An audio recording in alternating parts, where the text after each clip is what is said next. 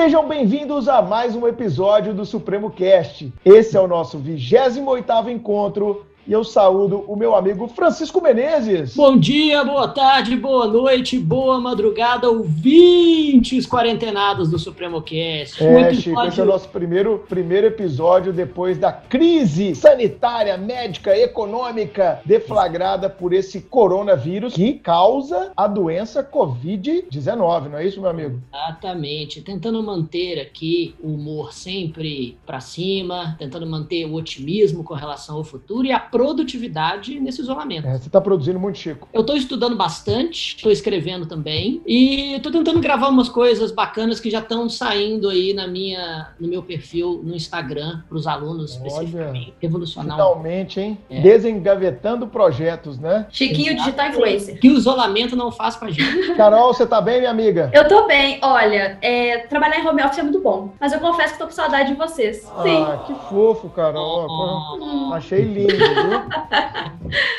Bom, pessoal, e para falar desse momento atípico que a gente está vivendo, estava conversando com amigos esse final de semana, a gente estava discutindo, né, nessas reuniões virtuais que se popularizaram cada vez mais, o quanto é diferente esse nosso momento, e ele é inédito, né? Eu nunca lembro de ter que ficar obrigatoriamente duas, três, quatro semanas em casa. Eu trouxe um amigo meu lá do Nordeste, vocês estão vendo que a gente está num formato diferente, foi impossível a gravação presencial, mas como eu tenho dito, toda crise nos traz oportunidades. Então, talvez se eu estivesse gravando presencialmente, eu teria que esperar a agenda dele para ele estar aqui em Belo Horizonte conosco e gravar na sede do Supremo. Mas como a crise trouxe uma oportunidade nova, eu convidei o meu amigo Marcos Erhardt. Como é que você está, meu amigo? Tudo bem, cara? Tudo bem, Bruno. Espero que você esteja bem, esteja em casa tranquilo. Olá, Francisco. Olá, Carol. Eu tô por aqui igual a vocês, trabalhando feito um louco, com dificuldade de organizar o horário, tá? Eu já não sei mais se é dia, se é noite, tô trancado no ah. escritório o tempo todinho. Já desencavei os projetos, mas eu tô gostando de estar em casa, Bruno. Eu tinha uma rotina muito de, é, fora de casa, de muita viagem, de muito tempo longe da família. Eu não sei se eles estão me aguentando tanto tempo assim ou quanto tempo mais eles vão me aguentar, porque acaba que muda a dinâmica de todo mundo ao mesmo tempo. E eu não sei se você percebeu que a gente tá ficando mais objetivo em algumas coisas. Aquelas reuniões Sim. intermináveis com muita ah, gente, tá? Agora não tem mais espaço para isso, porque você tem que ser objetivo porque a própria tecnologia gera essa situação. Então, por enquanto, amigo, tudo bem por aqui. É um grande prazer estar com vocês no Supremo Cast. Todo mundo está ouvindo. Ter chance de conversar com o Francisco, conversar com a Carol. Você está certo. Vamos aproveitar as oportunidades, vamos aproveitar o que a gente pode controlar. Se a gente não pode controlar o dia que a gente vai sair de casa, a gente pode controlar o que a gente vai fazer na nossa casa. E vamos fazer algo que seja bom para a gente, porque tudo passa. Uma hora a gente vai é, retomar as atividades da gente e a gente tem que estar preparado para isso. Excelente. Nada melhor do que uma apresentação. Eu também, cara, eu tenho, eu tenho me posicionado tal como você. Esse home office está sendo um período de muita produtividade. Ontem foi domingo, né? Nós estamos gravando esse episódio no dia 30 de março de 2020 e eu tive que desacelerar porque eu estava trabalhando já há 10 dias é, sem ter intervalo, porque você entra numa dinâmica tão louca de produtividade e eu acho que em casa você acaba produzindo mais. Eu não sei se você tem percebido isso. Você não tem aquela preocupação com o trânsito, você não tem aquela preocupação de ter que ir a tal lugar. Os compromissos da vida social acabaram, né? Eles foram, acabaram, eles estão suspensos. Então você não tem um aniversário para ir, você não tem uma visita para fazer, você não tem uma convenção social que você tem que cumprir e você acaba ficando imerso mesmo, né, cara? Exato. E eu acho que tem outra coisa também. Acabou a desculpa, tá? Porque a gente sempre fica procrastinando. Então eu não Exato. posso que eu tenho que ir pro trabalho, eu não posso que eu tenho que sair, fulano ligou, tá precisando de mim. Aí, o pessoal depois de uma semana, 10 de quarentena, começa a ficar preocupando isso, procurando é, desculpa para sair de casa. Tem um, um, parente que todo dia procura, pergunta à mulher o que, é que ele pode fazer para sair para comprar alguma coisa. Porque ele quer sair de casa. Porque ele diz que não aguenta mais aquele espaço dele, tá confinado é, dentro de casa. E o legal, Bruno, é que a gente pode fazer coisas que fazem bem para a gente de outro jeito, que é mudar de áreas, ver, é, estudar um idioma, ver um, fazer um curso online de uma coisa diferente que você nunca, nunca teve oportunidade de fazer, nunca teve chance. Só que eu acho que tem pessoas que estão ouvindo a gente que estão estranhando essa celeuma toda de quarentena, porque a vida deles é assim. Estão focados estão estudando para uma prova, estão fazendo alguma coisa, trabalham em home office já. Então, para quem já estava no home office, para quem estava é, focado em casa estudando, é bom as pessoas sentirem um pouquinho quando, sabe, sabe aquela frase, você faz alguma coisa, só está estudando, você não faz é, mais nada da vida, tá? Uma então, frase odiosa, né? Exato. Então, nessas horas, sentir um pouquinho na pele o que está acontecendo vale a pena. Aqui em casa o problema foi o seguinte, o home office é da minha esposa, e eu acabei que vim, eu me infiltrei no home office dela e estou utilizando a estrutura que ela tem. Ela não está muito satisfeita não, tá? Porque eu sou muito espaçoso, eu tomando conta aqui da, da, da, área toda. Mas eu acho que o importante é a gente tentar é, levar em consideração o seguinte, o que vai afetar a gente é o que a gente deixar que afeta. A gente tem problemas, alguém pode estar com uma, uma pessoa doente, está nervosa, está preocupada, mas se você está em casa, está bem, está cumprindo isolamento social para poder ajudar a combater a, a pandemia, significa dizer que você está em plena condição de continuar com seus objetivos. E é por aí que a gente deve, deve seguir. Até porque a, a vida ensina a gente que é, nesses momentos de dificuldade, o conflito, a, a dificuldade sempre traz a gente é, hipótese de superação. Então, é nessas horas que a gente cresce. Então, vamos uhum. utilizar isso como um fermento para crescimento. Perfeito, Perfeito. cara. Que, que fala maravilhosa para introduzir um convidado, hein, Chico?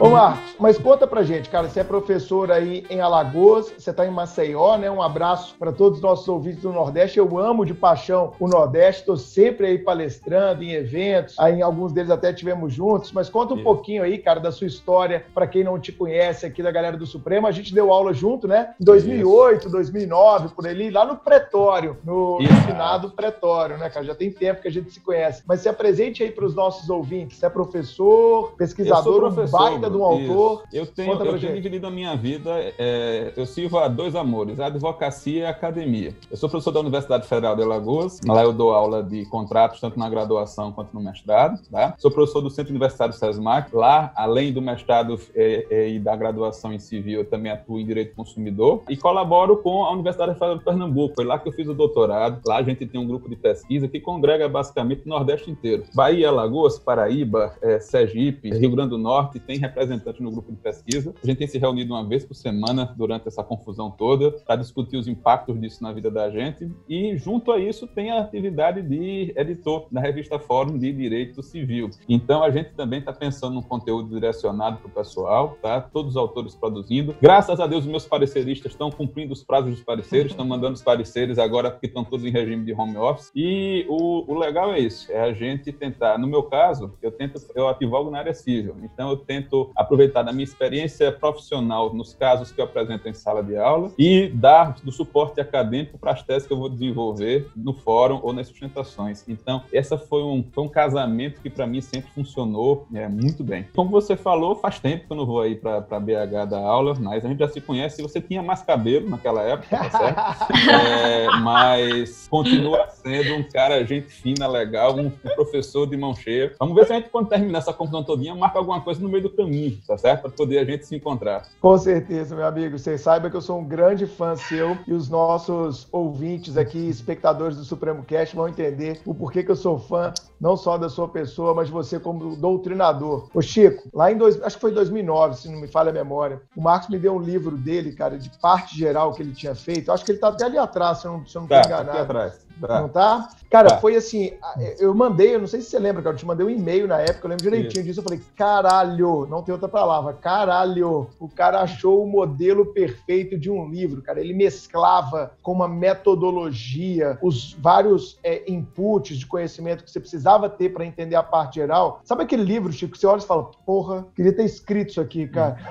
Ficou fantástico. Esse livro ainda tá saindo, Marcos? Como é que tá, cara? Tá ainda pela Juspod lá? Esse livro, esse livro sai pela Juspod, primeira e segunda edição. Eu estou trabalhando na terceira edição. Eu dei uma parada para fazer a atualização de alguns volumes do Tratado do Ponte Miranda. E aí, quando eu retomei livro, o trabalho, quando eu retomei o trabalho, a gente começou a tratar um projeto novo que era abrir um espaço na editora Fórum para civil. A Fórum era uma editora que basicamente só trabalhava com direito administrativo e ela Sim. começou a ampliar o catálogo. Então a gente vem nos últimos quatro anos religiosamente lançando de duas a três coletâneas por ano e agora uma coleção de direito civil. Aí acabou, Bruno, que nessa confusão os projetos pessoais vão ficando em segundo plano. Sim. Eu espero que a próxima edição do livro saia agora, durante a quarentena, porque eu não tenho mais desculpa para o meu editor. Eu preciso terminar o livro agora, tá certo? Porque ele já me fez fez essa cobrança. Eu acho que dessa vez vai, tá? Pelo menos o, a pandemia vai me servir para isso, para poder atualizar o livro. O livro é, trabalhava questões, trabalhava enunciados, trabalhava é, imagens, e o que hoje é muito comum você ver, não era em 2006, 2008, entendeu? Então, acho que essa é, é, foi a principal diferença. A gente pensou no modelo porque eu queria um livro que funcionasse para os outros como eu estudo. Eu sou uma pessoa uhum. muito visual estudando, eu preciso fazer um desenho, preciso fazer um esquema, senão não funciona, entendeu? Então, meu, meu tá aqui em cima aqui. Eu até queria pegar ele antes da, do episódio, acabei me esquecendo. Desculpe a, a falha aí, mas no final é, a gente vai divulgar todos os livros que você, que você escreve aí, os artigos. Marcos é um baita do doutrinador, pessoal do civil.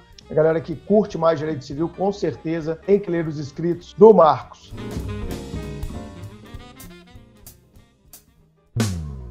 Bom, estamos aqui, né, Carol, para discutir o quê? Faz a introdução aí pra gente do nosso episódio e o tema que nós vamos trabalhar hoje, minha amiga. É, a gente está falando aqui tanto sobre home office, coronavírus, essa pandemia que tem atingido o nosso país e também todo o mundo. Então, a gente não poderia deixar de falar dos impactos do coronavírus nos contratos, porque o coronavírus que causa a doença Covid-19 dá impactos tanto na saúde quanto em várias áreas do direito, direito civil, consumidor, tributário, administrativo, penal. E como a gente fala, né, no, no, direito civil, a gente, a nossa vida é regida por contratos. Então, por que não trazer esse tema nos PremoCast? Inclusive, por ser um tema tão atual e de grande impacto, com certeza será objeto de cobrança em concursos públicos, em provas, para quem está na faculdade também, por exemplo, para quem está aí assistindo aulas em EAD, eu tenho certeza que, com certeza, certeza tem trabalho aí sobre esse tema. E também para quem advoga, para construção de teses, para defender os pleitos dos seus clientes. Então, o tema hoje é contratos em tempos de coronavírus. Excelente. Chico, como você deve saber, apesar de ser do penal, né, meu amigo? Mas eu sei que você é um profundo conhecedor da ciência jurídica. Ok, né, da ciência jurídica. Eu sinto um certo ressentimento de todos os civilistas quando vão,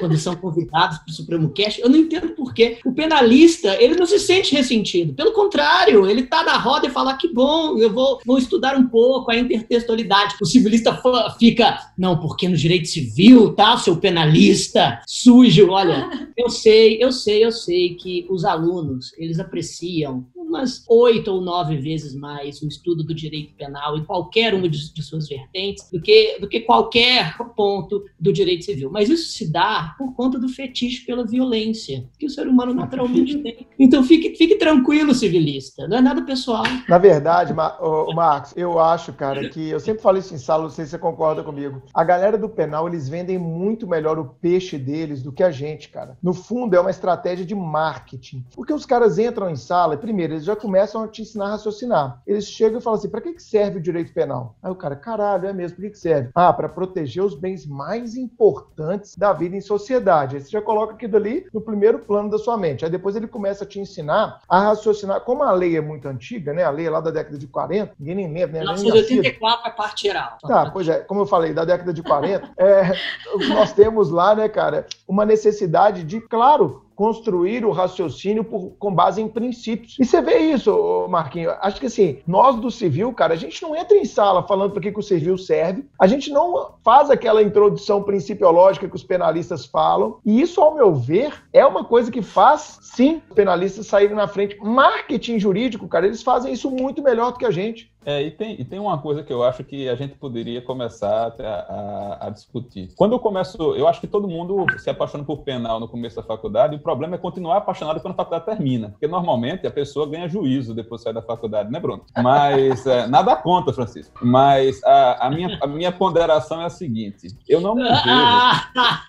É, eu não me vejo como vítima de crime. Eu não quero ser autor de crime. Então, eu me, eu me colocar nos exemplos de penal, para mim, são, é terrível. Eu prefiro prefiro tá, me enxergar comprando uma casa, fazendo uma viagem, ganhando uma herança, tá certo? Se for o caso, me divorciando para fazer, para ter um novo relacionamento, para cuidar dos meus filhos, fazer o testamento para deixar os meus bens, que significa dizer que eu ganhei muito dinheiro e agora eu posso testar e, e deixar a família usufruindo disso. Então, acho que é, a gente tem que aproximar, e eu acho que o pessoal do penal aí, sem brincadeira, e Francisco faz isso muito bem, eu acho que é você lidar com a vida como ela é, o cotidiano. Você entender que você está estudando alguma coisa que vai ter reflexo direto na sua vida. Quanto mais você se enxergar nas situações, quanto mais você se colocar na posição que você está tá estudando, mais fácil você vai ser entender, você vai entender. E se você entender, você não precisa decorar. Você não vai memorizar aquilo vai aparecer para você naturalmente, tá? Eu acho que esse é quem tenta decorar direito obrigacional, quem tenta decorar direito das coisas, vai ficar fazendo isso a vida inteira e vai ficar cada vez mais frustrado. A ideia é você entender a finalidade daquilo ali. Se você conseguir fazer isso, pronto, agora, na, na, na, gente já, já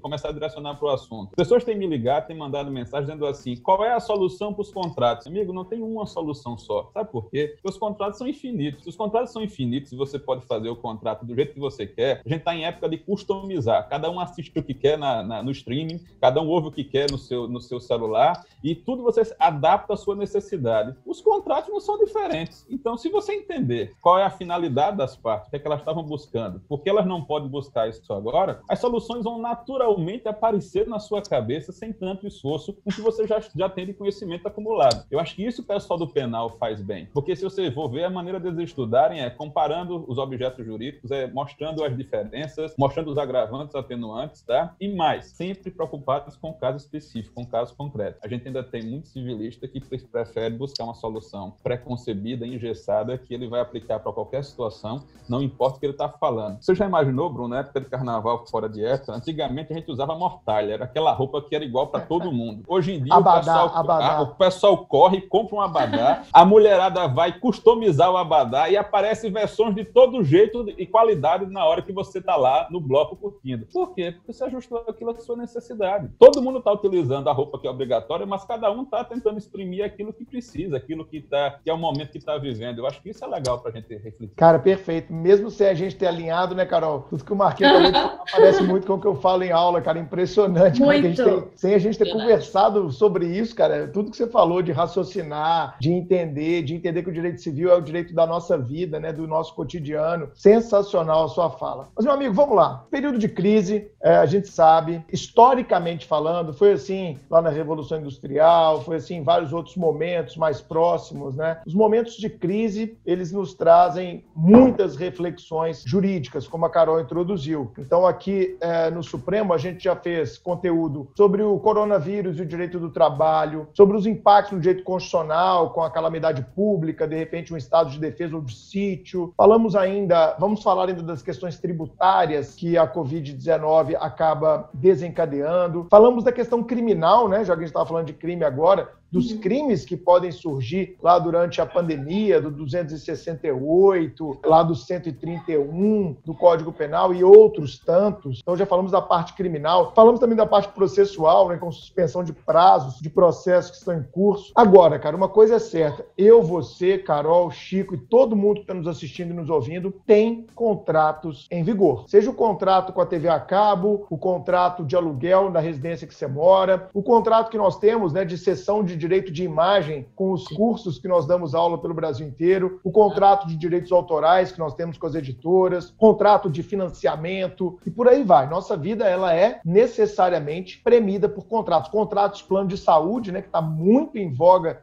a discussão né, da repactuação das bases do contrato né, de plano de saúde. Eu queria uma análise sua bem mais ampla, antes da gente descer nos detalhes, sobre esses momentos de crise, como é que eles alcançam e impactam a seara contratual, ou seja, a nossa vida, a nossa vida privada. Vamos imaginar que a gente não está vivendo a pandemia. Vamos imaginar é, algumas regrinhas básicas para a gente começar a conversar. Eu estou vendo as pessoas falando do impacto do contrato na, por conta da, do que está acontecendo, e a primeira pergunta que vem na minha cabeça é o seguinte: quando é que você celebrou esse contrato? Você celebrou esse contrato agora, durante a pandemia, ou você celebrou esse contrato lá atrás? O que a gente tem que levar em consideração que a, uma das regras regras clássicas, tradicionais do contrato é a força obrigatória. A força obrigatória do contrato significa dizer que você precisa cumprir, que a palavra que você deu a outra pessoa estabelece um vínculo de confiança. Tá? E por conta desse vínculo de confiança, a expectativa é que a gente vai conseguir cumprir esse contrato. E aí você deve estar pensando assim, não, Max, mas todos os contratos que eu celebrei foi antes da, da pandemia. Foi não. Você está em casa e pediu alguma coisa no delivery e você já fez isso durante a pandemia. Você achou que para assistir suas aulas, para trabalhar em home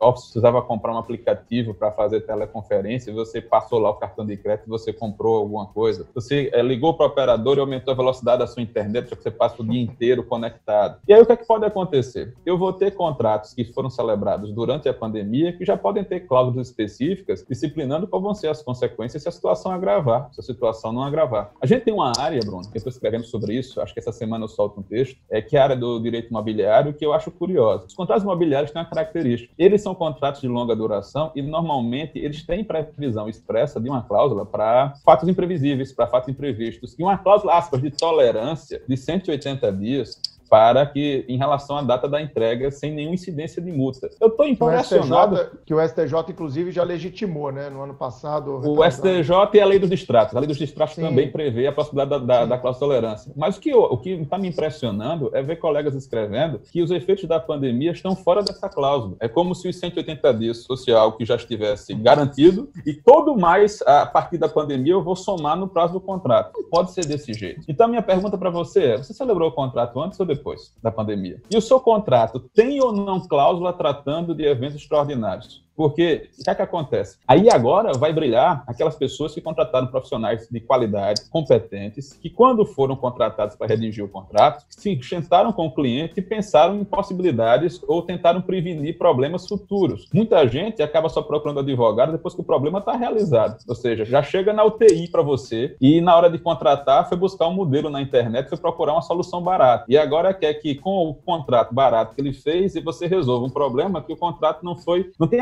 arquitetura no contrato para você definir essas coisas. Então, se ele foi feito antes ou depois, se ele tem ou não cláusula que trate de, de eventos imprevisíveis. Terceiro aspecto, Bruno, que eu acho que é essencial. Qual é o lado do contrato que você está? Você é o lado da pessoa que está devendo ou você é o lado da pessoa que está em posição de exigir? Você é credor ou devedor desse contrato? Porque eu, eu vou enxergar o contrato como uma via de mão dupla. E como via de mão dupla, eu tenho interesses que vão se complementar, mas dependendo da sua posição, pode acontecer o seguinte: eu não quero que a minha operadora de, de TV por assinatura cancele o meu contrato agora. Eu não quero que a, minha, a empresa que me fornece energia elétrica corte a minha energia elétrica. Mas eu estava pensando, para que eu vou pagar academia mais três meses se eu não consigo ir para a academia? Percebam que todos os, os, contratos que eu mencionei têm consequências agora durante a pandemia, mas uns são interessantes para mim, outros não são interessantes. E aí eu estou vendo pessoas que raciocinam assim: ah, o contrato está desequilibrado para mim, então eu preciso dar um jeito de sair desse contrato. Mas se tivesse é, desequilibrado equilibrado para outro lado, as pessoas estão muito confortáveis não estão preocupadas com isso. Aqui é uma lógica de alteridade, de equilíbrio. Você tem que buscar é, raciocinar que o contrato não é uma situação onde um ganha e o outro perde. A gente tem que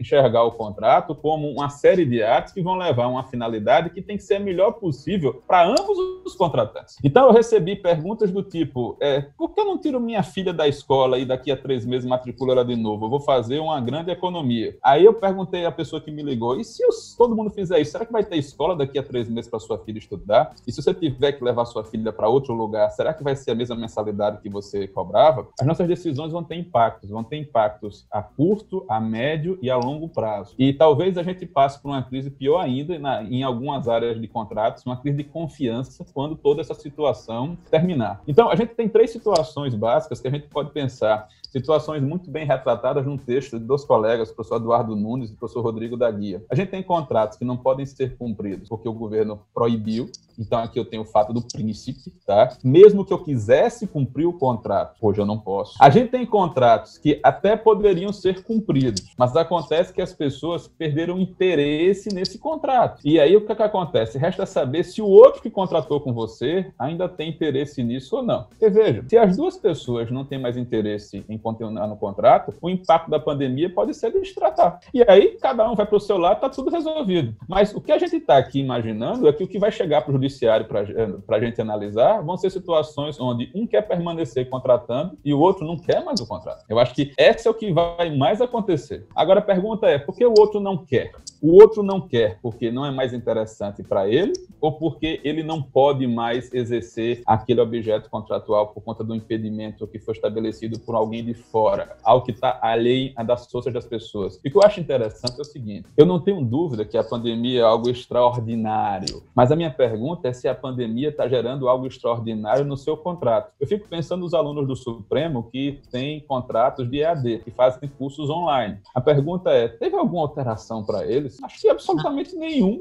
Eles estão tendo conteúdo regular, concorda, Francisco? Eles estão tendo conteúdo regular, não está tendo problema nenhum. Então, veja, que a pandemia é algo externo que é algo extraordinário, ok, mas os efeitos da pandemia no seu contrato são extraordinários. O que, é que eu quero dizer com isso? São efeitos que vão mexer no equilíbrio entre as pessoas. Esse é o primeiro, primeiro aspecto. A gente costuma, além de falar da extraordinariedade desse fato é, que a gente não imaginava, a gente falar da imprevisibilidade. Mas quando eu falo de imprevisibilidade, as pessoas misturam imprevisibilidade com possibilidade. Veja, eu posso raciocinar o seguinte: vou sair de casa hoje e é possível que eu pegue o vírus. Sim. Será que é provável que eu pegue o vírus? Essa resposta vai depender se eu estou no Rio, se eu estou em São Paulo, se eu sou profissional da saúde, se eu não sou. E aí, o que a gente tem que separar entre possibilidade e previsibilidade é o seguinte: quando duas pessoas foram contratar e elas foram redigir as cláusulas do contrato, aquilo passava pela cabeça delas naquele momento, naquele contexto. Será que elas tinham condições de enxergar isso? Aí, pessoal, vai depender do contrato. Eu não tenho uma resposta padrão para todas as situações negociais. E tem outra coisa que eu acho que é essencial e que na angústia de buscar uma resposta para os problemas, porque sua tia está perguntando, sua avó está perguntando, seu irmão está perguntando,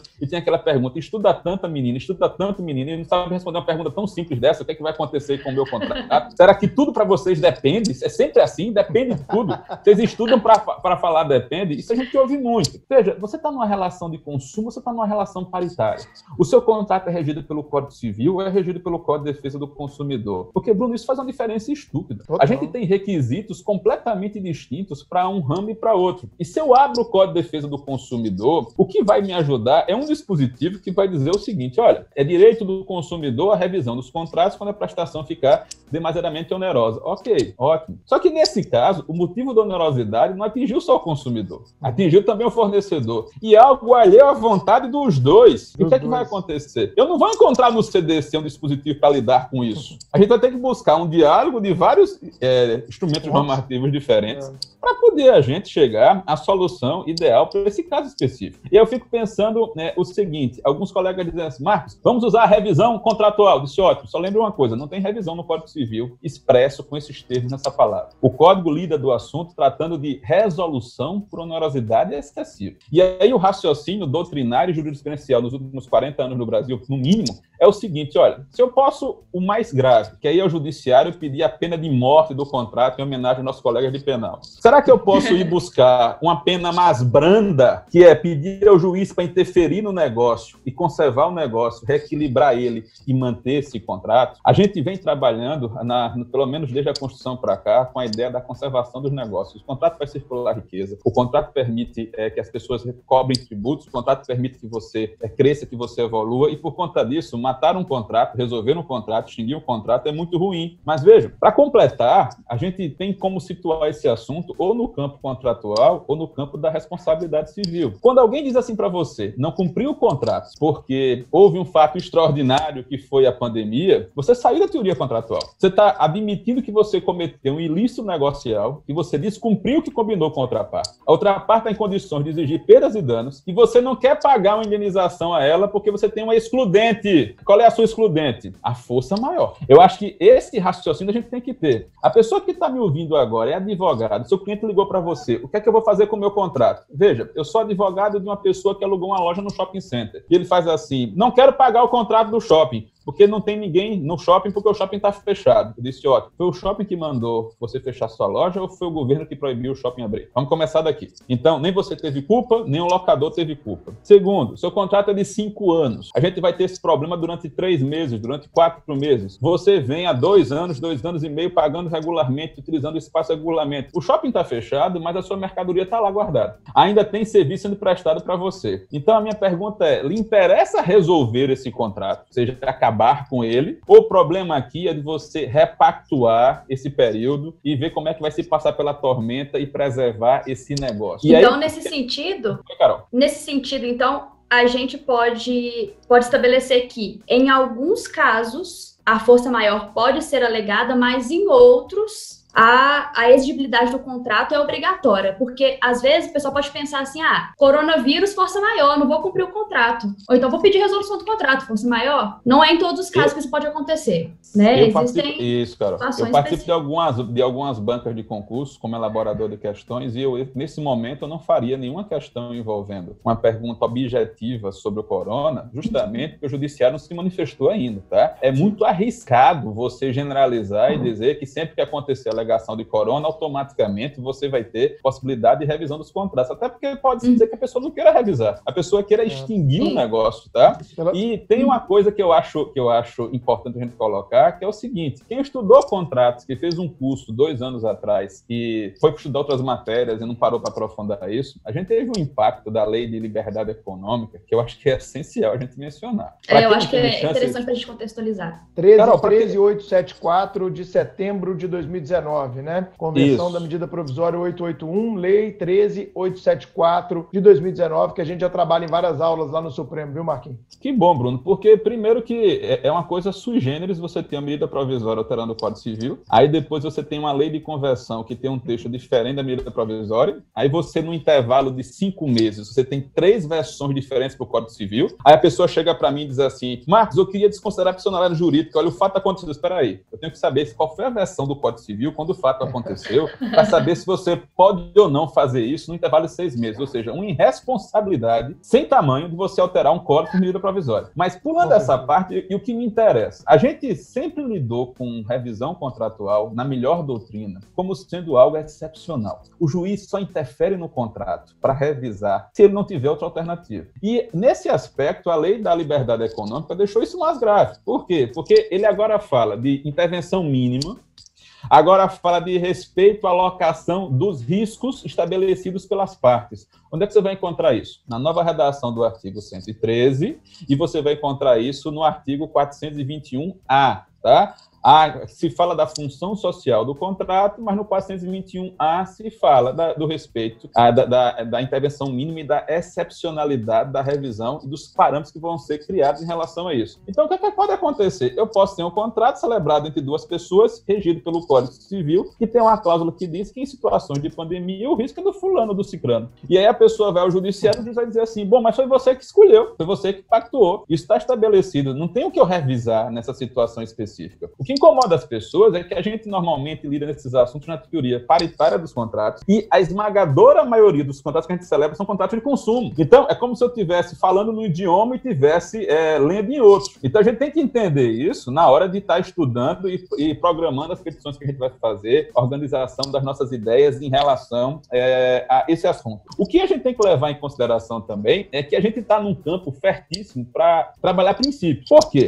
Quando eu falo de uma situação que as pessoas não imaginaram, então eu vou para o código e acho um buraco, acho uma lacuna. Não tem artigo específico tratando de pandemia no código. Eu acho um erro as pessoas acharem que vão resolver os problemas de hoje olhando para uma legislação que foi feita há 40, 50, 60 anos, há teorias que foram feitas há 200 anos atrás. Da, a gente pode encontrar o ponto de partida para construir um raciocínio, mas os problemas da época da gente, a gente vai ter que resolver utilizando a hermenêutica que está à disposição para a gente. Nesse aspecto, se você partir do pressuposto que, para além das cláusulas que estão no texto do contrato, você tem princípios que regem aquela ação. Desses princípios eu tiro deveres, que são deveres que não dependem da sua vontade. Eu vou chamar aqui de deveres gerais de conduta. Eu não gosto, Bruno, da expressão deveres laterais de conduta. Uhum. Parece uma coisa secundária, parece uma coisa menor. E se é uma coisa lateral, parece que você pode decidir se você quer ou não observar aquilo. Eu prefiro raciocinar imaginando que eu estou falando de deveres gerais de conduta, porque são imposições da lei e você não pode escolher aplicar ou não. É. Dentre eles, eu acho que a expressão, boa fé. A expressão, a expressão laterais, ela vem daquela ideia que haveria deveres principais, né, como as obrigações principais de qualquer contrato, dar, fazer e não fazer, e aí nós teríamos lateralmente, mas não sem menor importância, esses deveres anexos, laterais, secundários, deveres de conduta, cada doutrinador vai chamar de um jeito, né? Eu prefiro raciocinar assim. Eu tenho deveres que estão relacionados à prestação, que é o objeto do contrato, entregar a casa, pagar o aluguel. E junto com esses deveres, eu tenho deveres relacionados à proteção, que decorrem de um espaço de cooperação que você tem que estabelecer entre as pessoas. Se o contrato tem que ser um espaço de lealdade, de cooperação, significa dizer que eu tenho que agir de um jeito que permita ao outro chegar ao final que ele pretende no contrato do melhor jeito possível. E numa situação de crise, aparece a boa-fé aí com o dever de mitigar os prejuízos do contrato. Então, veja, o que é que tem acontecido? Tem gente que está coçando as mãos e dizendo assim, que bom que aconteceu isso tudo porque eu já estava atrasado no contrato e vou botar toda a conta do meu atraso no Covid. Por exemplo, tem, tem obras que estão atrasadas de construção civil há três anos no é... Brasil. E o cara está dizendo assim, graças a Deus, porque agora o judiciário não vai mais estabelecer uma multa para mim. Pelo amor de Deus. Então, o que é que a gente tem que levar em consideração? No livro das obrigações está nas suas aulas. A gente, quando está em mora, não pode alegar evento de força maior. Por isso que eu achei interessante a gente falar sobre essa questão de que às vezes todo mundo acha que é porque tem uma pandemia é força maior, porque senão pode haver essas alegações justificadas, né? Nas. Cara, a, gente, a gente pode pegar o, o, mais básico de obrigações. Se você está em mora, significa dizer que a prestação já deveria ter sido feita e você não fez. E se quando uhum. você está no período de mora começou a pandemia, você não pode utilizar o, o argumento da Covid para se eximir da responsabilidade contratual. Uhum. E tem gente que vai fazer isso, tá certo? Ah, Agora, ô Marcos, quer dizer que eu não posso no contrato imobiliário usar, usar a alegação de força maior? Claro que você pode. Mas veja, sabe qual é a minha pergunta? Pergunta: quando acontece um evento de força maior, qual é o comportamento que se espera de uma pessoa? Eu imagino o seguinte: eu contratei o Bruno, e aí o Bruno me contratou e eu não vou poder atender o Bruno no dia e na hora que a gente combinou. Por quê? Porque aconteceu alguma coisa que nem eu imaginei, nem o Bruno imaginou. Então, minha primeira providência é avisar o Bruno. Mas qual é o comportamento padrão de muito empresário brasileiro? Ele simplesmente sabe que não vai conseguir cumprir, calado tá, calado ele fica. Porque tem prestações que a outra parte vai ter que pagar ele até o dia do vencimento e ele não quer que a comunicação do atraso prazo sirva de justificativa para atrasar o pagamento. E aí, o que acaba acontecendo é que quando, o, quando é que a discussão sobre o evento de força maior aparece? Chegou o dia do vencimento, a pessoa não cumpriu a sua parte, ingressa com o outro ingressa com a ação na, na, em juízo e na contestação, aí vem páginas e mais páginas falando de força maior. Veja, se eu estou diante de um fato, de uma externalidade, de alguma coisa não, previ, não prevista, o mínimo que eu tenho que fazer é comunicar a outra parte. É isso que se espera de alguém que está de boa fé. Quando eu comunicar a outra parte, eu vou explicar a ela o que é que foi que aconteceu no meu cronograma que vai impedir que eu cumpra o prazo combinado. Quais são as medidas que eu estou tomando para eu tentar cumprir o prazo o mais rápido possível? E que, que, outras medidas eu posso tomar e oferecer à pessoa para que a pessoa diminua o prejuízo? Por exemplo, imagina que eu comprei um livro físico, o livro não vai chegar porque vem de outro país e a fronteira está fechada, mas acontece que eu tenho a versão do livro digital. Eu posso entrar em contato com a pessoa perguntando se ela,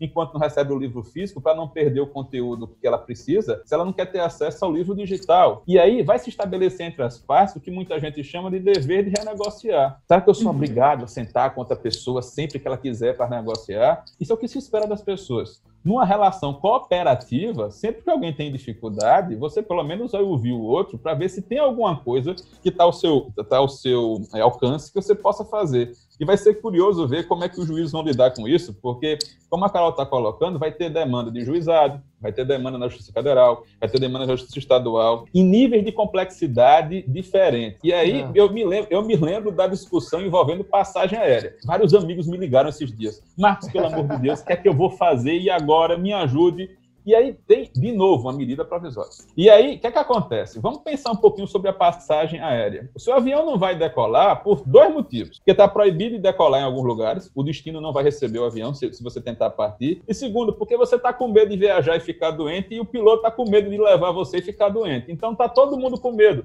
Eu tenho e uma... mais, às vezes, a finalidade para a qual você contratou a passagem, dentro da ideia de frustração, ela não existe mais. Aconteceu com muito aluno nosso, Marquinhos, porque o pessoal ia fazer prova em Brasília para escrivão da Polícia Civil de lá. A gente estava com o evento tudo pronto lá e a gente teve que cancelar os contratos do nosso evento, os alunos cancelar a passagem, cancelar o hotel, simplesmente porque a prova, por força de uma ordem do governador, não iria acontecer mais. Então, às vezes, não é nem porque não vai ter o voo, é porque a finalidade do contrato não vai mais existir, a causa, né? A gente vai lá na causa do contrato. Perfeito. Impossibilidade superveniente do objeto que atinge um lado do contrato ou os dois lados do contrato, dependendo da situação. Tá? Aí o que é que acontece? Vem uma medida provisória e a primeira discussão, essa medida provisória vai se aplicar ao contrato que você tem com a operadora de, da, da passagem aérea. Porque veja só, você assinou esse contrato antes da MP. A MP tem Foi 927, né? Só para o pessoal situar. 925, salvo engano. Tá? 925? É, ah, 927. É, 927 é a trabalhista, é, perdão. É porque eu tá, fiz uma live é outro dia dela. É 925. 927 é do trabalho, desculpa. Pronto, tá aí, Bruno, vê só. Imagina o seguinte: eu, eu celebrei um contrato há quatro meses, há cinco meses, que tinha uma prova para o concurso, comprei a minha passagem. E o que é que acontece? Eu agora não posso viajar, porque a prova seria daqui a 15 dias, eu já sei que o concurso não vai, não vai existir. Aconteceu. Aí tem uma medida provisória que me dá duas situações. Primeira situação, eu peço para cancelar aquele voo naquele dia e fico concreto para usar em até um ano da data da compra, ou eu peço reembolso e aí o reembolso vai ocorrer em até 12 parcelas. Vocês já imaginaram se a academia tiver que também quiser me devolver em 12 parcelas, se a escola quiser me devolver em 12 parcelas, se a, a, a construtora quiser me devolver em 12 parcelas,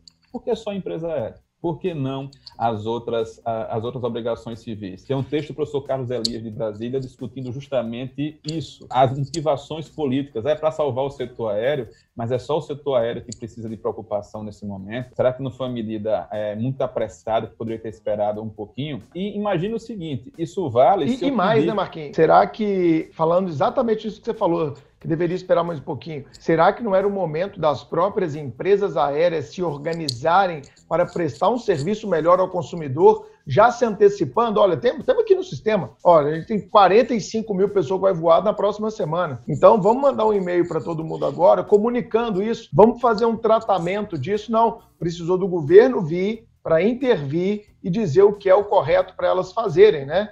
É, eu concordo plenamente com a sua crítica, amigo. E aí, Bruno, veja só, é, de onde é que saiu 12 meses? Tiraram da cartola esse prazo, tá certo? Fizeram algum estudo econômico para isso, tá certo? Nesses 12 meses, é, se tem até 12 meses para remunerar você ou para reembolsar você, não vai incidir juro, não vai, mas vai ter que incidir correção monetária, no mínimo, tá certo? Claro. Porque você está garantindo o poder aquisitivo da moeda. A, a, medida provisória não deixa nenhuma, nenhuma linha nessa, nessa direção. E só que, veja, dois pesos, duas medidas. Eu comprei uma passagem aérea em 10 vezes, e o que é que acontece? Eu vou ter que continuar pagando as minhas as prestações, mesmo tendo mudado o dia da passagem? Tem. Mas aí eu quero o reembolso e a companhia aérea que já recebeu o meu dinheiro vai ter mais 12 meses para poder pagar o meu dinheiro? Será que isso não aumentou a onerosidade de uma relação que é uma relação de consumo? Você virou financiador da operação da companhia aérea, é como se estivesse emprestando dinheiro para ela poder operar nos próximos meses. Isso não é função do banco, do setor, né, do BNDES, sei lá de quem? Será que não é o governo que o governo fez fez fez é, financiamento com, com o dinheiro da gente, com o bolso da gente. O que eu tô, estou colocando aqui em discussão é que os contratos têm efeitos para muito além do, daquele, daquela passagem específica. E essa decisão episódica que o governo tomou em algumas situações vocês já imaginaram todo mundo que tem financiamento de carro PIN para fazer isso? Como é que vai ficar casa própria? Porque a gente precisa entender que existe um impacto econômico das decisões jurídicas nos contratos e vice-versa. Agora, eu acho que nesse momento a gente também tem que pensar no oposto, sabe? São pessoas que querem manter os seus contratos. A gente está falando muito de situações onde as pessoas querem fugir das obrigações contratuais. Mas se eu quero cumprir com as minhas obrigações contratuais, o que é que eu faço? Pode ser que eu não possa cumprir agora porque eu preciso de um boleto e o local está fechado e eu não tenho como tirar esse boleto e eu não disponho de internet. Porque a gente raciocina que todo mundo vai ter banda larga e todo mundo vai ter internet. Isso não é uhum. verdade. Então, eu acho que é momento, quando eu, quando eu falo de boa fé de renegociar, é justamente por isso. Encargos, multas, entendeu? É, dilação de prazos por conta disso. Eu acho que essa é a fase da gente organizar. Quando você começa a enxergar que contrato tem que servir as pessoas e não as pessoas se nos contratos, e você coloca isso como uma diretriz a partir de uma ideia de dignidade humana mais funcionalizada para o mundo dos contratos, você entende que trabalhar, é, a gente está no regime capitalista, todo mundo quer ganhar dinheiro, todo mundo quer lucrar, mas acontece que é, essa expectativa de lucro vai ter um limite. A livre iniciativa que está assegurada na Constituição, na Lei de Liberdade Econômica, ela tem que ser conjugada, tem que coexistir com outros direitos. Isso é bom falar agora no momento que a mulher quer jogar o marido pela janela, tá? Que uhum. tem pais que não aguentam os filhos em casa, porque a gente está aprendendo do jeito mais duro possível a coexistir. E quando a gente fala de princípios, a lógica tem que ser exatamente a mesma, de coexistência. Você não pode, em nome da racionalidade econômica, você comprometer a sobrevivência das pessoas. Você não pode é, pensar só nas pessoas e destruir um sistema econômico, porque depois não vai ter ter como as pessoas voltarem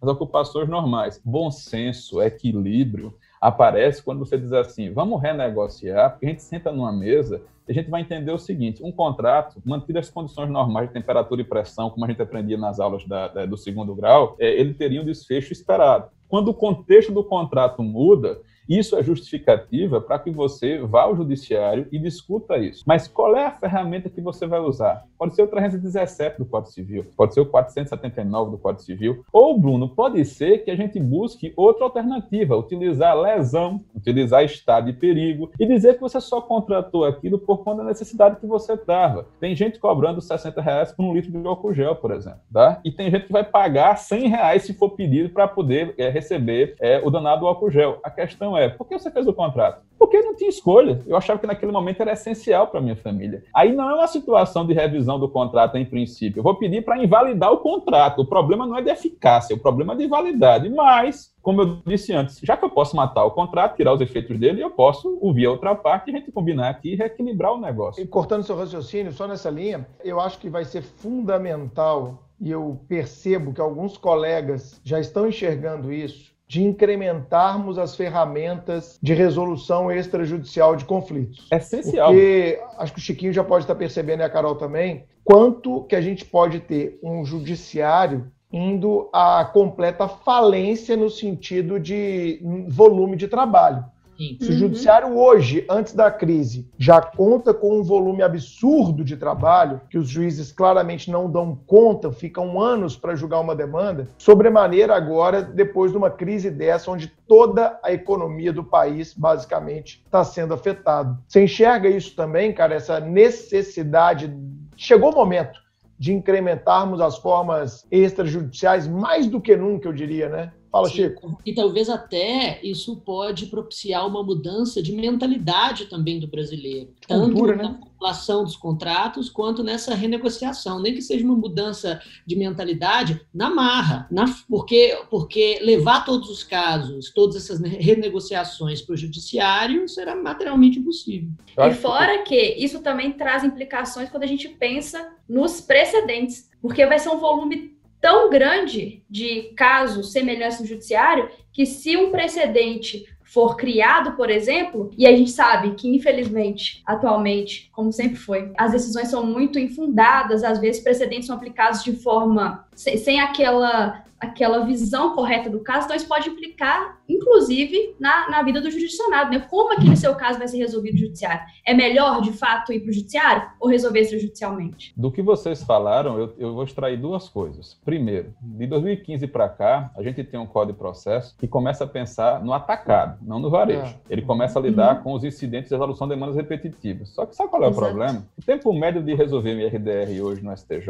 é de dois, três anos. E as ações vão ficar paradas enquanto isso. Será que isso é razoável, tá? Ainda que você tenha ferramentas para tentar dar uma decisão uniforme e padronizar o sistema? Acho que não. Bruno, eu comecei a estudar mediação e arbitragem antes de ver processo civil na faculdade por uma, por uma contingência. Eu trabalhava num lugar, apareceu o primeiro curso e eu fiz. E ah. desde o início eu aprendi o seguinte: pessoas procuram os advogados para resolver os problemas e não para ingressar com ações. Então, enquanto você continuar raciocinando que o seu cliente lhe procurou e você tem que entrar com uma, duas, três ações para o seu cliente, você não vai conseguir dar o próximo passo. A gente tem que resolver o problema do cliente pela porta que seja, mediação, arbitragem, utilizando plataforma online. Ah, o serviço do consumidor.gov, que o, o, Ministério da Justiça está tá oferecendo, é uma, uma, maneira muito interessante de você, sem uhum. sair de casa agora no tempo da pandemia, de você fazer uma reclamação contra a prestadora de serviço que não está cumprindo é, com o, o, seu contrato. Então, a gente é contratado para resolver problema. Quanto mais cedo a gente resolver o problema do cliente, mais satisfeito ele fica, ele volta, porque ele, você fidelizou o cliente. Agora, se você achar que vai fidelizar o cliente perpetuando uma ação que só tem dia para começar, não tem dia para terminar,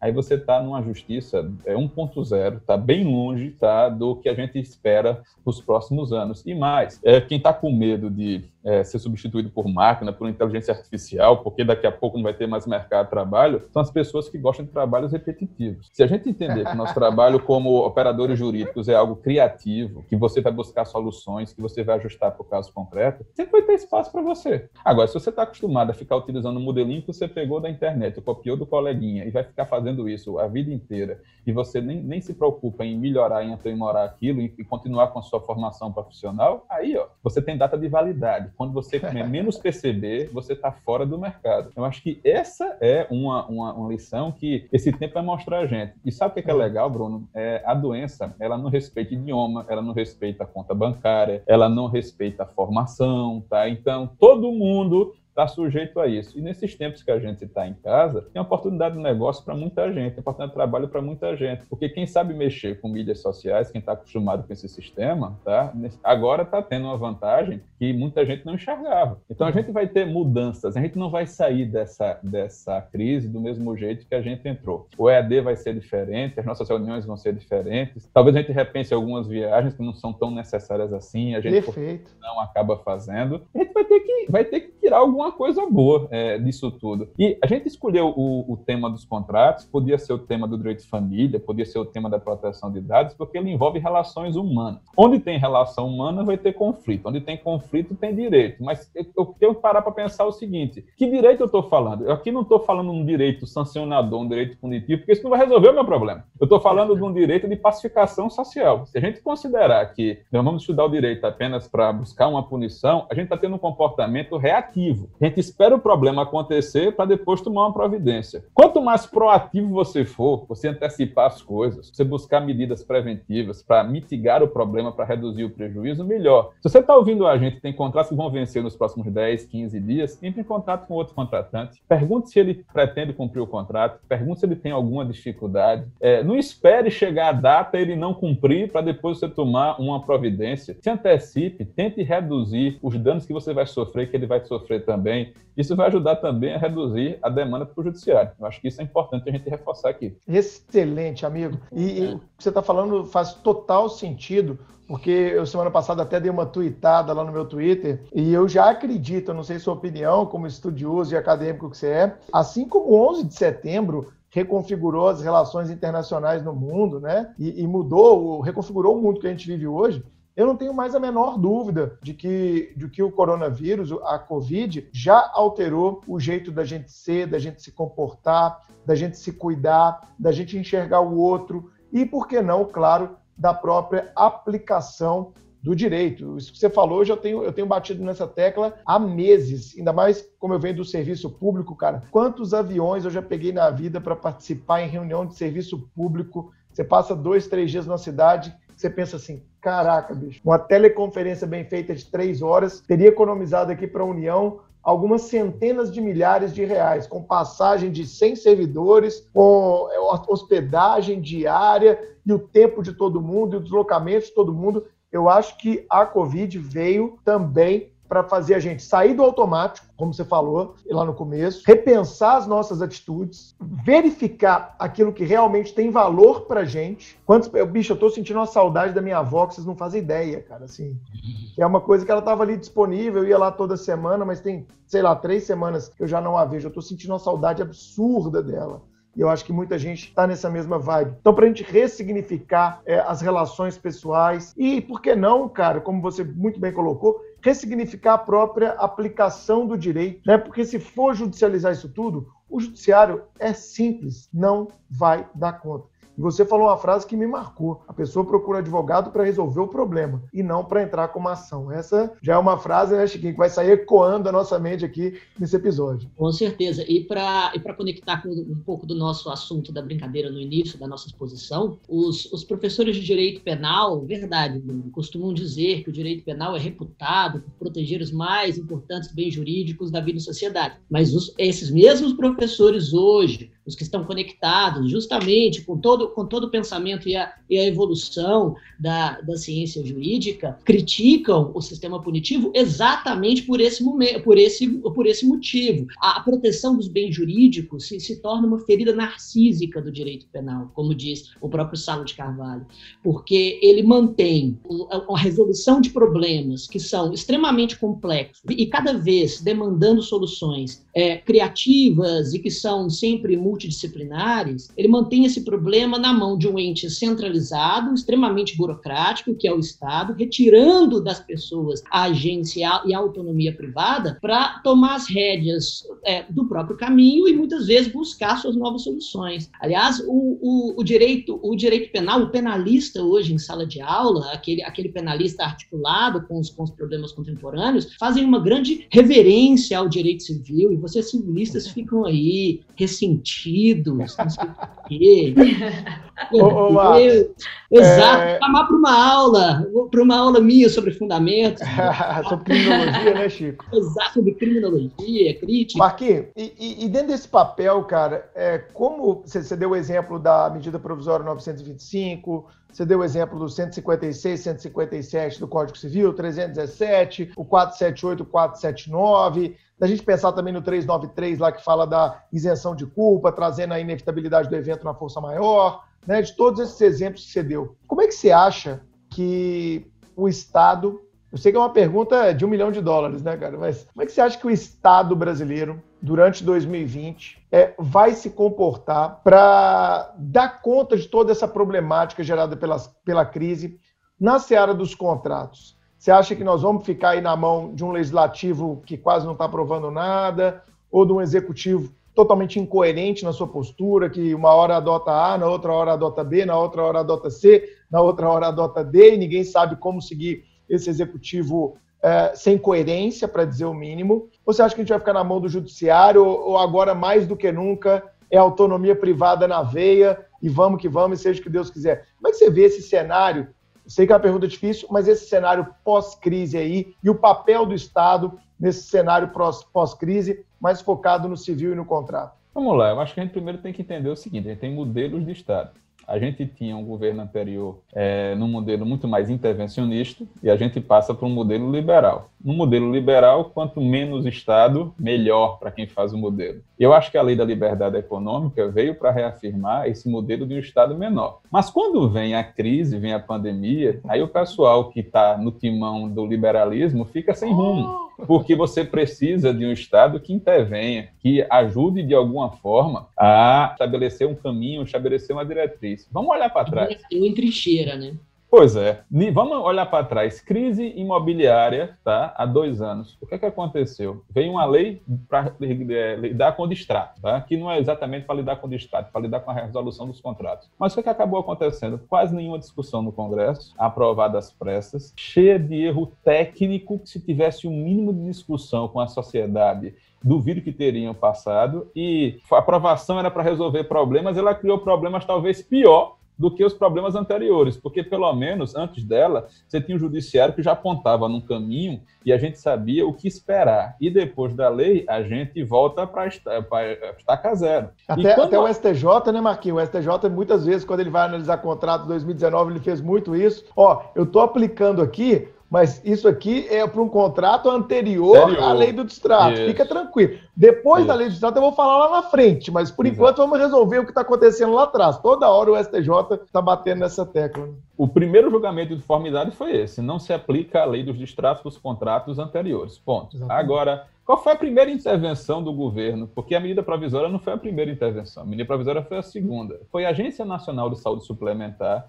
ter colocado no rol de procedimentos obrigatórios de cobertura do plano de saúde o exame do corona. Mas veja, o que é que acontece? A gente vai ter nos próximos meses uma discussão sobre o equilíbrio desses contratos. É um exame novo, é um exame caro, como ele não está disponível no mercado, ele está mais caro ainda. E agora, em tese, todo paciente de plano de saúde vai ao hospital e pede para fazer o exame. Se tiver requisição do médico e o plano de saúde disser que não vai fazer o exame, ele está descumprindo um contrato. Tá? Então, é, não basta por decreto ou por resolução se alterar o sistema sem pensar no equilíbrio das relações. Gente, o problema é um pouquinho mais complexo do que esse. O que é que eu imagino que vai acontecer? A gente deve ter uma legislação nova para tratar de alguns problemas pontuais daqui a alguns meses, tá? E a gente vai ter que confiar que o legislativo vai discutir o mínimo possível, vai ter que ouvir os setores. E quando eu falo ouvir os setores, Bruno, não é só o setor econômico produtivo. Também é a ponta mais fraca da relação, é aqueles que vão consumir os produtos ou serviços e muitas vezes não tem voz nessas discussões, porque não tem um lobby organizado. Tem um lobby, você tem um lobby organizado do patronato, você tem um lobby organizado das grandes empresas, mas você não tem um lobby dos consumidores profissional e organizado. E aí o que, é que acontece? A gente sempre sai correndo atrás do prejuízo, tá? Agora, é, então, resumindo o cenário, pontos bons. Nunca se contratou eletronicamente tanto como se contrata agora.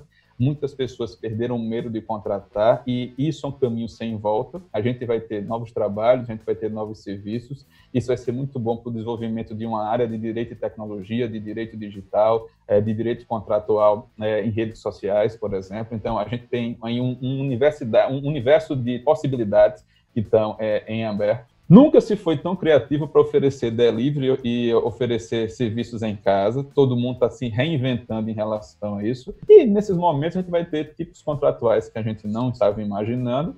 E a partir daí a gente vai ter que buscar novas soluções. E para quem fica angustiado, porque quer ter a resposta pronta para tudo, a gente tem que entender que a gente não sabe o que vai acontecer na nossa vida amanhã, porque a gente quer ter a resposta para os contratos que vão acontecer daqui a seis meses, daqui a sete meses. Eu não sei, Bruno, para onde é que a gente vai, mas eu sei onde a gente já esteve e onde a gente está. Quando eu olho para trás e vejo o caminho que eu trilhei, eu começo a ter uma bela ideia de como é que vão ser os meus próximos passos. Então, se a gente pode se concentrar numa coisa agora, Acho que a gente focar nos estudos da gente é aproveitar esse momento para revisitar aquele seu livro empoeirado de obrigações de contratos, dar uma olhadinha nas teorias de revisão, de resolução, tá? Discutir um pouquinho sobre força maior, quem sabe assistir um, assistir um vídeo, ver um, ouvir um podcast, tá? E aproveitar esse tempo para é, melhorar, para agregar conteúdo. Eu acho que isso é essencial para a gente. E quando chegar alguém angustiado, que quer resolver o contrato hoje, amanhã. Bom, tem duas escolhas. Vai para o judiciário, só tem um dia de começar, e a gente não sabe quando é que o juiz vai parar para resolver isso, ou vamos sentar com outra parte, vamos bater um papo com ela, vamos ver o que é possível resolver. A gente faz um aditivo, a gente faz um distrato, a gente repactua aqui uma cláusula específica, tá? ou a gente concorda em não concordar. E aí a gente vai para o judiciário como última alternativa, mas não Perfeito. como a primeira escolha. Eu acho que é assim que a gente pode começar a construir os caminhos para os próximos meses. Concordo plenamente. Lembrando, né, que todo contrato ele é formado sobre uma base econômica financeira e essa base econômica financeira, essa base econômica financeira que foi criada na maior parte dos contratos que estão em vigor antes do corona, ela vai ser drasticamente alterada, seja pelo aumento dos insumos, pela escassez de alguns, pela falta de, de necessidade de outros, pela frustração de uns fins do contrato e por aí vai. Nessa linha, cara, do que você falou de se reinventar, Hoje eu até gravei um áudio no nosso grupo do Telegram no Supremo, né, Carol? Carol administra muito bem o nosso grupo. Quem está nos ouvindo aí, sigam lá no Telegram do Supremo. É só entrar no Telegram, digitar lá Supremo que você acha a gente. Eu narrei a história, olha que legal, Marcos, você vai gostar dessa, da academia que eu frequento aqui. É, eu moro em Nova Lima, né, um município ao lado de Belo Horizonte. Até um ex-aluno nosso, o Luiz, ele é professor de spin, né, de bicicleta, na academia. Ele criou uma academia especializada nisso. É uma academia muito bacana. Eu gosto de pedalar, então eu me inscrevi lá nas aulas no começo desse ano. E o que, que ele fez? Ele começou, tão logo a academia foi fechada, é, antes das determinações do poder público, ele já foi lá e se antecipou e falou: ó, vou fechar, os planos de todo mundo ficam prorrogados. Esse período aqui nós vamos congelar o contrato, princípio da informação, né? Vamos congelar o contrato, ninguém vai ficar prejudicado mas ele está tipo falando com o cliente, né? Não sai não. Espera ver o que, que vai dar, segura aí, eu vou congelar seu contrato. Lá na frente você ganha esse prazo. Ele já comunicou isso ao consumidor. Aí ele começou, cara, dar aula, não de bicicleta, mas de outras é, modalidades, pela internet. Dia eu abri o Instagram, ele estava lá fazendo flexão, abdominal, mostrando para a galera, contando série, ele com a esposa dele, que são sócios do negócio e tal. Achei bem legal. Aí na semana seguinte, semana passada, o que, que eu vi? Marquinhos, ele chegou e falou assim: galera, quem quiser ter uma bicicleta da nossa sala na sua casa, só entrar em contato com a gente. Cara, ele pensou, eu vou deixar minha academia fechada com 40 bicicletas que ele tem lá. A academia é bem grande. Ele começou, cara, a alugar para os alunos a bicicleta. Fazer um novo contrato de locação daquela bicicleta. E aí, o que, que aconteceu? Os alunos correram e alugaram, né? É uma galera até com, com poder aquisitivo interessante, tal. a galera foi lá e, pô, alugou. O que, que aconteceu? Acabaram as bicicletas. Ele alugou todas as bicicletas ao invés de deixar trancado lá dentro da academia. Aí, alguns alunos começaram a perguntar para ele: Mas se não tem para alugar? Você não tem para vender? O que, que ele fez?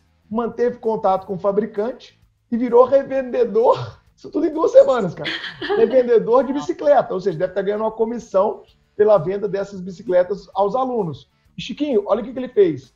Agora, todo dia, em dois ou três horários, ele pega a bicicleta na sala do apartamento dele, liga a live do Instagram, os alunos conectam com as bicicletas na casa e ele dá aula de spinning online, cara. Muito bom! Como é que esse cara Achei sensacional. fazer isso se não tivesse essa crise? E mais, Marquinhos, ele está abrindo uma vertente de mercado para o Brasil. Ao invés de ter 40 alunos numa sala em cada horário, ele pode ter mil, cara, amanhã, se as pessoas identificarem, né? Lembra, todo mundo comprava uma esteira, comprava uma bicicleta e ficava encostada. Agora você faz um investimento maior, compra uma bicicleta de spinning importada e etc. E todo dia, cara, quando você ligar lá, aí é lógico que ele vai fazer pelo Instagram, né? Mas daqui a pouco ele cria uma plataformazinha de transmissão de aula online, bota uma câmera lá, transmite ao vivo igual o Supremo faz, e ele tá dando aula, Chiquinho, de spinning, velho. online. E você alugou ou comprou, Bruno, a bicicleta? Nenhum dos dois, cara. Tenho...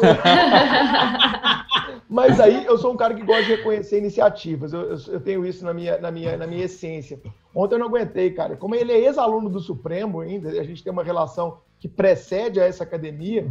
Eu mandei, Luiz, cara, você arregaçou. Você reinventou em duas semanas seu modelo de negócio. E olha para onde você pode estar apontando ele. Pô, Bruno, fico muito feliz de você falar isso. É um cara que eu admiro bastante, tal, não sei o quê. Ele, por falar nisso, Olha isso, Marquinhos. Você não quer alugar uns pesos, não, cara? Uns halteres, uns querobel para você levar para sua casa? Que aí nós estamos começando a fazer transmissão de aula de halteres também, aulas funcionais. O professor liga lá a live, não vai ser só spinning, vai ter outras modalidades ao invés do halteres ficar parado na academia. O que, que ele está fazendo? Ele está alugando, cara. Então ele foi me captar, eu fui elogiar ele, ele foi me captar como cliente. Porra, cara, tá parado aqui os halteres, leva para sua casa, mantém contato aqui, ele me passou o telefone do rapaz que está gerenciando isso, eu faço um contrato de locação daquele equipamento esportivo, deve ter lá uma cláusula de tão logo a academia volte a funcionar, eu tenho a obrigação de devolver o equipamento, mas olha que o cara se reinventou. Não é fantástico, bicho, essa história? Eu achei dos melhores cases que eu vi, assim, de um, de uma, de um, de um negócio que é essencialmente presencial, que as pessoas usando criatividade e ferramentas de tecnologia estão conseguindo escalar para, sei lá, né? nem Brasil, né?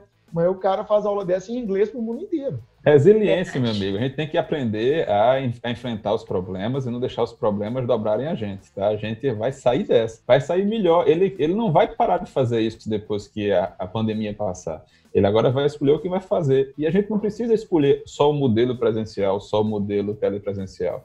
A gente pode combinar as virtudes dos dois modelos. Eu acho que funciona Supremo. muito bem.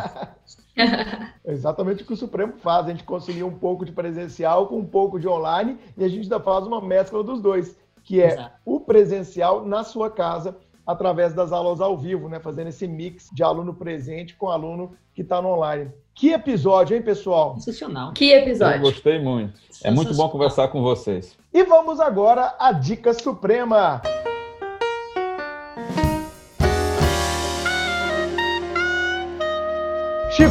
você trouxe pra gente na Dica Suprema de hoje, amigo? Vamos lá, papo sensacional do episódio de hoje. Deu até vontade de ser civilista, só que já passou. Olha só, é, eu tenho aqui, eu, eu, tenho aqui uma, uma dica, Bruno. Eu estou, eu, eu, estou ainda terminando de ler o livro, estou nos últimos, no, nos últimos capítulos, mas eu estou gostando tanto dele que eu, que eu, que eu já quero recomendá-lo. Ele se chama Narconomics. Opa, quero ver. Hum. Narconomics, o autor chama Tom Wainwright. Tom Wainwright. Ah, o que é, qual é a proposta do, do Narconomics? Eu não sei exatamente se ele tem esse nome em português. Eu estou lendo no, no, no, original do inglês. Mas o, o Narconomics, é, qual é a proposta do livro? Ele é um doutor em economia e que estudou nos, nos últimos anos os cartéis transnacionais de drogas principalmente da, da, América, da América do Sul e da América Central. E ele faz, então, uma análise da, da, produção, da produção e distribuição desses cartéis sobre o ponto de vista da economia. Então, ele, ele, ele faz uma, uma análise econômica, é, não só da organização empresarial, como da, captação de clientes, como da, da gestão de,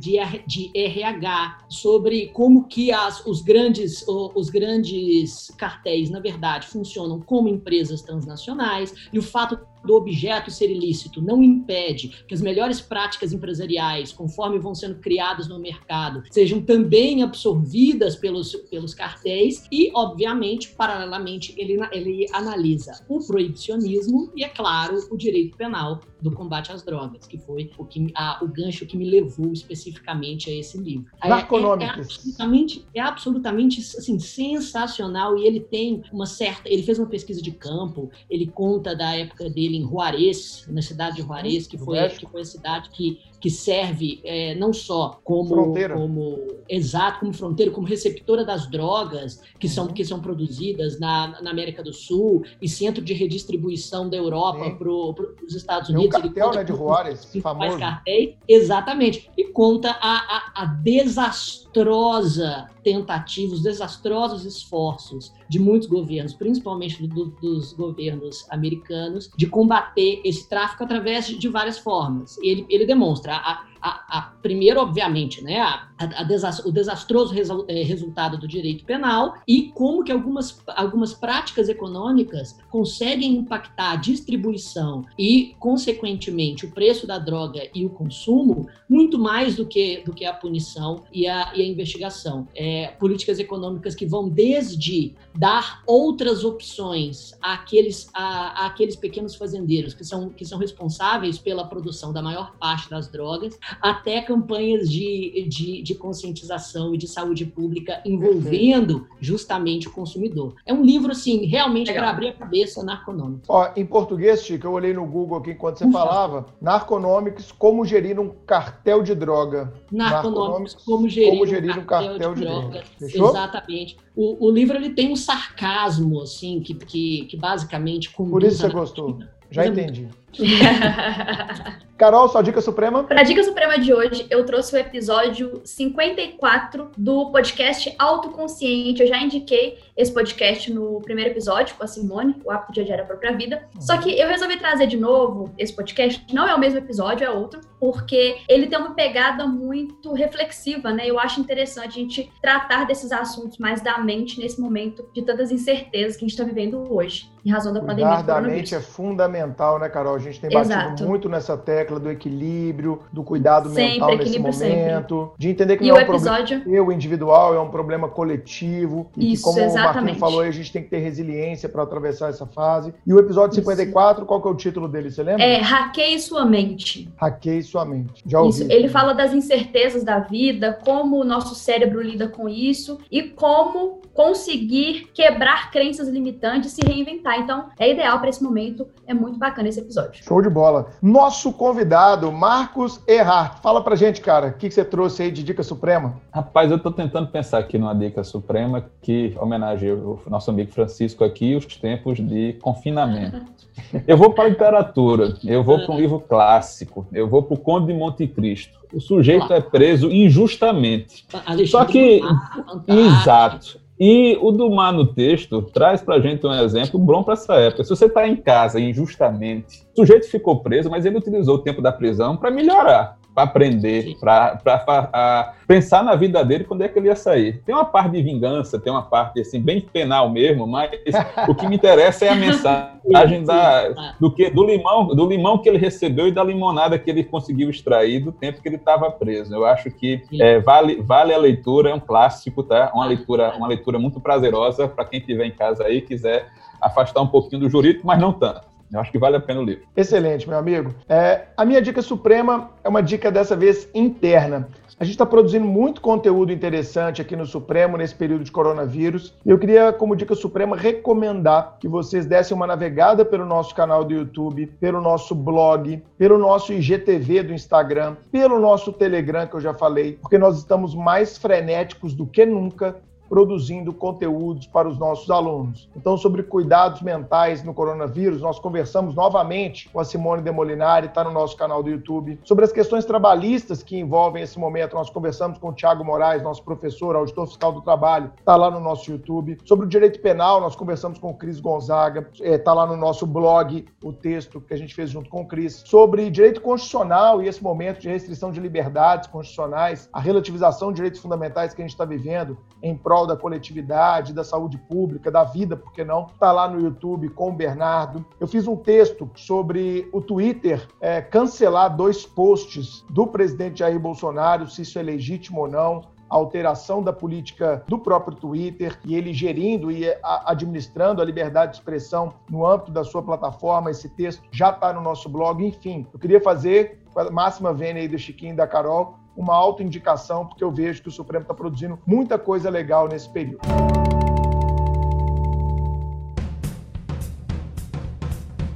Temos então um episódio, querido Marquinhos, você vai voltar, promete para mim que você vai voltar Conta da sua experiência no Supremo Cast aqui para o nosso ouvinte. Cara, você gostou? Gostei bastante. Eu acho que eu, é, eu, não, eu não era o ouvinte de podcast até uns oito meses, até que eu viajei com um colega e ele tinha na playlist dele lá podcast. E depois que eu voltei da viagem, passei a fazer isso. Da minha casa para a Universidade Federal, eu gasto uma hora e quinze todo dia. Então, Caramba. eu subo para a universidade e volto ouvindo podcast. E isso tem feito sempre eu começar o dia com aprendendo uma coisa nova, pensando num insight diferente, ouvindo gente gente que eu normalmente não conseguiria ouvir no dia a dia, tá? Então, acho que é uma maneira maravilhosa da gente disseminar conhecimento, da gente é, parar para pensar um pouquinho, para refletir, para a gente focar em coisas diferentes. Acho que vale a pena. E eu gostei muito aqui da, da experiência com vocês. É bom misturar os sotaques. O Brasil é muito grande e a gente fica mais forte nessa diversidade. Com certeza, meu amigo.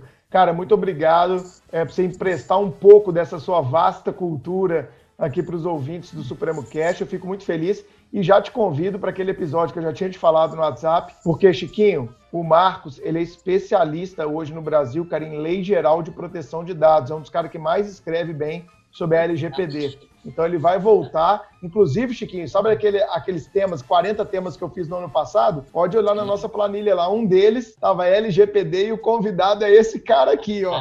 Então ele vai voltar falar com a gente de LGPD. Vamos deixar mais para perto ali de agosto, né? Que é quando a lei isso. entrará em vigor, finalmente, na sua inteireza. Aí nós vamos bater um papo bacana sobre isso, beleza? Tê-lo de novo será um grande prazer. É sempre muito bom falar com convidados inteligentes, né? Sensacional. Carol, seu tchau. Gostei muito do episódio de hoje, episódio necessário diante dessa, desse quadro que a gente está vivendo hoje, né? E como eu falei no início, os contratos regem a nossa vida é, diariamente. Então, é muito importante falar sobre isso. Marcos, muito obrigado pela sua participação. Foi sensacional tudo que você falou. E eu tenho certeza que os nossos ouvintes vão sanar suas dúvidas, assim como eu sanei muitas minhas também. Amigão, obrigado mais uma vez, tá, cara? Obrigado de coração mesmo pela gentileza de ter aceito o nosso convite, tá bom? Obrigado a todos vocês. Fiquem em casa, fiquem bem, se cuidem. E daqui a pouco a gente vai dar um abraço presencial. Mas por enquanto, todo mundo dando a sua contribuição para a gente poder vencer essa crise. É isso aí. Excelente, é, é isso, é isso aí. E é, divulga o seu Instagram pra galera, arroba... Arroba Marcos Ará, tá certo? Ou, ou o Instagram, ou o canal no YouTube. Tem algum material lá também sobre a Covid. Eu vou passar isso pra Carol, para disponibilizar aí nos canais do Supremo, para quem quiser trocar uma ideia, para quem quiser conversar tá certo? Tuas ordens para vocês. Excelente. Marquinho, muito obrigado, meu amigo Obrigada. Chiquinho, Carol. Tchau. Gente, espero que vocês tenham gostado desse novo formato aqui do podcast, que é o formato de home office do Supremo Cast. A gente acredita que ainda vamos ficar mais algumas semanas nesse formato, mas exato. E, com certeza pra, essa crise vai passar. Concluir, exato. Só para concluir, eu, eu acho que o, o nosso convidado é um barítono, mais puxado para o grave. mais próximo ali da classificação entre o barítono e baixo, que dentro do sistema FAC é o bass baritone, e existem muitos papéis interessantes, principalmente da autoria de Rossini com a voz dele, porque eu faço isso com todos os convidados agora, quanto da minha época estudando canto lírico, eu classifico as vozes, e como o Bruno não gosta, eu faço isso todo o episódio. Todos os episódios. Tchau, gente. Obrigado. Até a próxima. Valeu. Tchauzinho, Tchau, até. pessoal.